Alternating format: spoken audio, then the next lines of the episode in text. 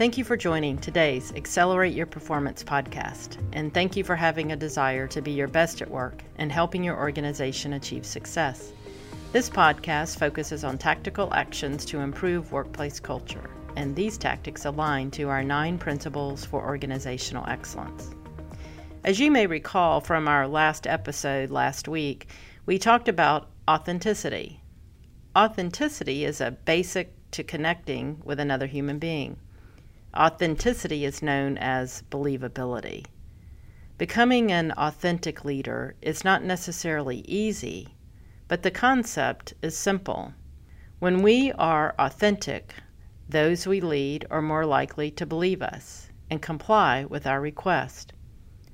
It's difficult to lead others when people don't see us as being authentic. Authenticity, then, creates followers. Authenticity is important. But what exactly do we mean by this term? When I ask this question, sometimes I hear that authentic people are passionate and committed to what they do and say. Part of being authentic is standing up for what we believe in and speaking the truth as it seems to us, even if it's not what others want to hear. People can be committed to and passionate about something, but this by itself is not enough.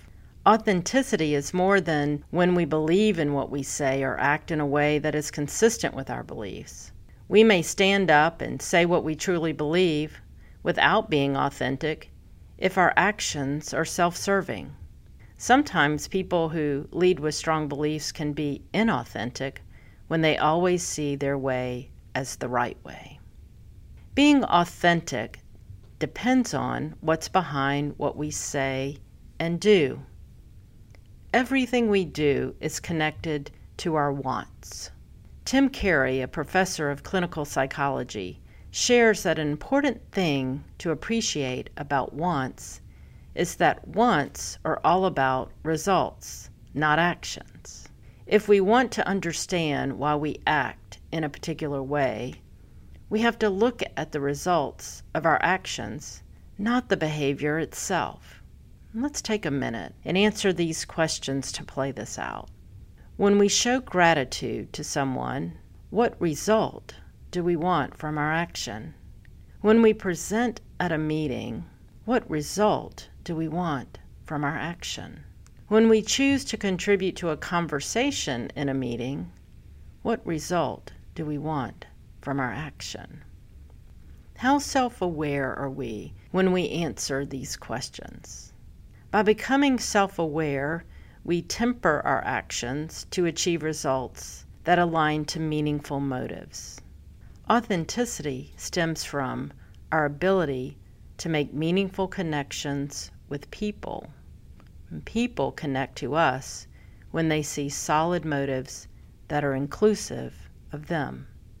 Today's topic comes from the continued request I received from client organizations to provide training on running effective meetings. I deploy training that people tend to like and that provides tools and tactics to help people lead meetings.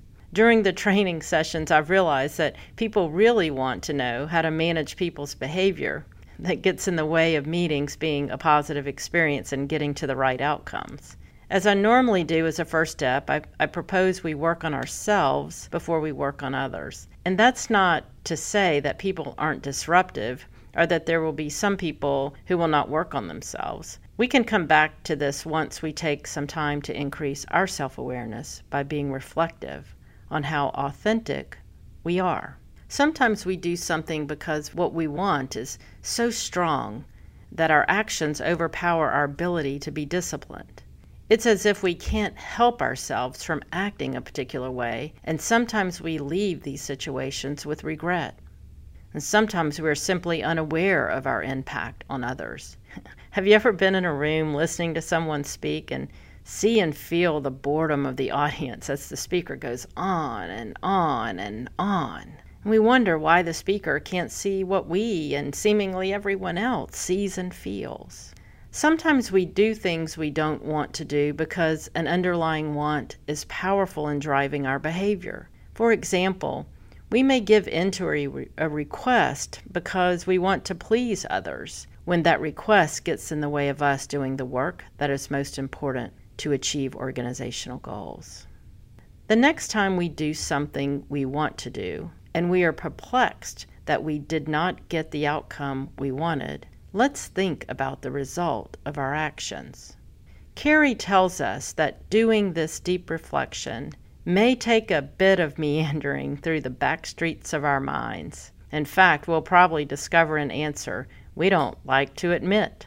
We may be acting in self serving ways. For example, we may reject ideas outright, argue a point for too long, or go off on another topic that may or may not be related to the discussion. We may try to have the best idea. We'll interrupt people or talk more than anyone else. And we may bring up one of our pet concerns to push a point when this concern is totally off topic. We may interject humor or distract ideas or conversations that push against our thoughts or plans. These behaviors show up in meetings. If we are a person in a meeting that continues to talk to get our point across when time has expired or others are offering different information, or information that challenges or expands our own point, let's ask what result are we trying to achieve by acting in the way we do? You know, it could be I know more than anyone and want to make a point because others aren't doing the right thing or doing something right. I want my way to be right. I want people to know how valuable I am. I don't want new information shared that would change the course of what I'm doing. It may add more work to my plate. I don't want to be questioned. I don't want someone else to get credit or add value because what I do might be devalued. Here's the difficult news that Carey tells us about our wants. Whether we like them or not, and whether we're aware of them or not, the wants that are part of us are always wanting. They can be ignored or restrained for a little while, but never indefinitely. In this episode, I'm asking each of us to be self reflective. Let's think about times when we may have exhibited an action because of an underlying want that took something off course with our team. We may see our act as pure and good when others simply don't see the same. Let's look at a positive example that builds authenticity. When we express gratitude to others, we feel good about that act. We may take time to write a meaningful message with words full of compassion for someone else. We are doing it to make the other person feel valued with no expectation in return. Every year, Theresa Vernetson gives me a calendar of pictures of flowers she takes throughout the year. I absolutely love this calendar because it comes from the genuine care Theresa has for beautiful flowers and for me. This year, I didn't get the calendar prior to the new year because Theresa had some external factors that kept her from coming to our office during the holidays. When I received it at the end of February, I was delighted. It put a big smile on my face and joy in my heart. Well, that's authentic giving. Giving to others makes us feel good. But when giving to others makes the other person feel better than what you felt by the act, it's authentic. When I see people ask others a probing question, such as, Tell me more about what you're asking so that I can understand more about your needs, and then they listen, process, and consider the information, and continue the discussion with that consideration, and their continuous follow up actions show they listened. That's authentic. It's not one and done but truly processing to build caring interactions with others. When someone we lead advances their skills and we notice it and ask them how we can help shape their position to gain purpose in their work and life, and then we continue to act in a helpful way, that's authentic. When I look back over the years, I believe authenticity is required to be an excellent leader. And that's not to say that a great leader has always been authentic.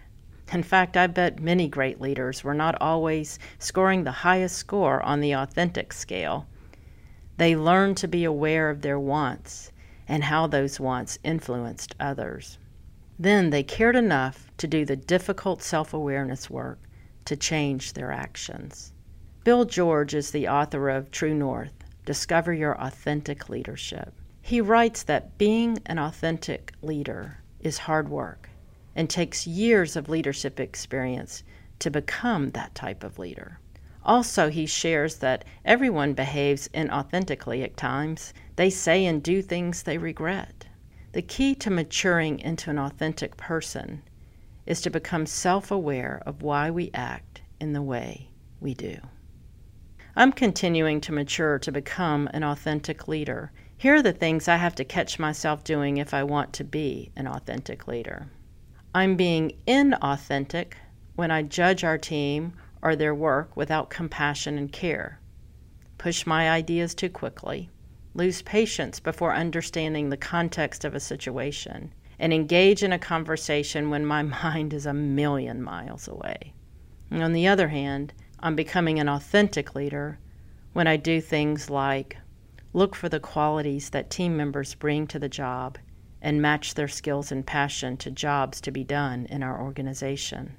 I'm being authentic when I challenge our team to achieve high standards by setting clear expectations that challenge them to reach higher than they imagined. I'm being authentic when I admit mistakes and open my mind and heart to change course when needed. If you want to practice some actions to be an authentic leader, try these. Listen to others to ask probing questions, paying ridiculous attention to what they are saying. Listen to the answers to learn how to continue to improve practices and yourself, and keep asking questions. When people are providing input, be open to see that what they have to say may be more important than what you have to say to help the team. Leverage the strengths of people you work with and those you lead. when using humor, do so to help people make progress. Make sure you aren't using humor to intentionally push people off task. And find a way to grow your self awareness. Think about how what you do affects others. We all have opportunities to guide others. Let's connect back to holding effective meetings for a moment. Meetings are intended to give our teams opportunities to engage in meaningful discussions to do our best work. Everyone on the team needs to be a leader at meetings. It's difficult to do when people don't see us as being authentic. Remember, authenticity is basic to connecting with another human being. When we are authentic, people trust that we are doing the right things to help individuals in our team succeed. When we aren't, people feel it and doubt our connection to them. This week, let's challenge ourselves to deepen our awareness to be authentic. Let's think of a time when we were not authentic. Note what we did and deeply reflect on the underlying result we were trying to accomplish with our actions. Then, let's define the result to achieve that builds authenticity and act to get that result. To be an authentic person, we have to do this self work every day, and that's the type of person most of us want to be. Before we go, I want to make sure you know about our event coming up, What's Right in Education. It's our annual leadership conference. We'll hear about key strategies to shift culture, improve processes, and exceed results. Like our podcast, these two days will highlight specific tactics from the nine principles for organizational excellence, actively driving results in highly effective organizations. You can view our featured speakers and find out more about the conference What's Right in Education on studereducation.com slash events. We hope you'll think about joining us at What's Right in Education. Thank you for tuning in to Accelerate Your Performance. Please share the podcast and make sure you're subscribed.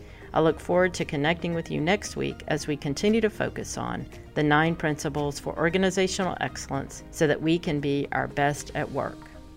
If you're looking for more resources related to today's episode, head over to studereducation.com slash podcast. Have a great week.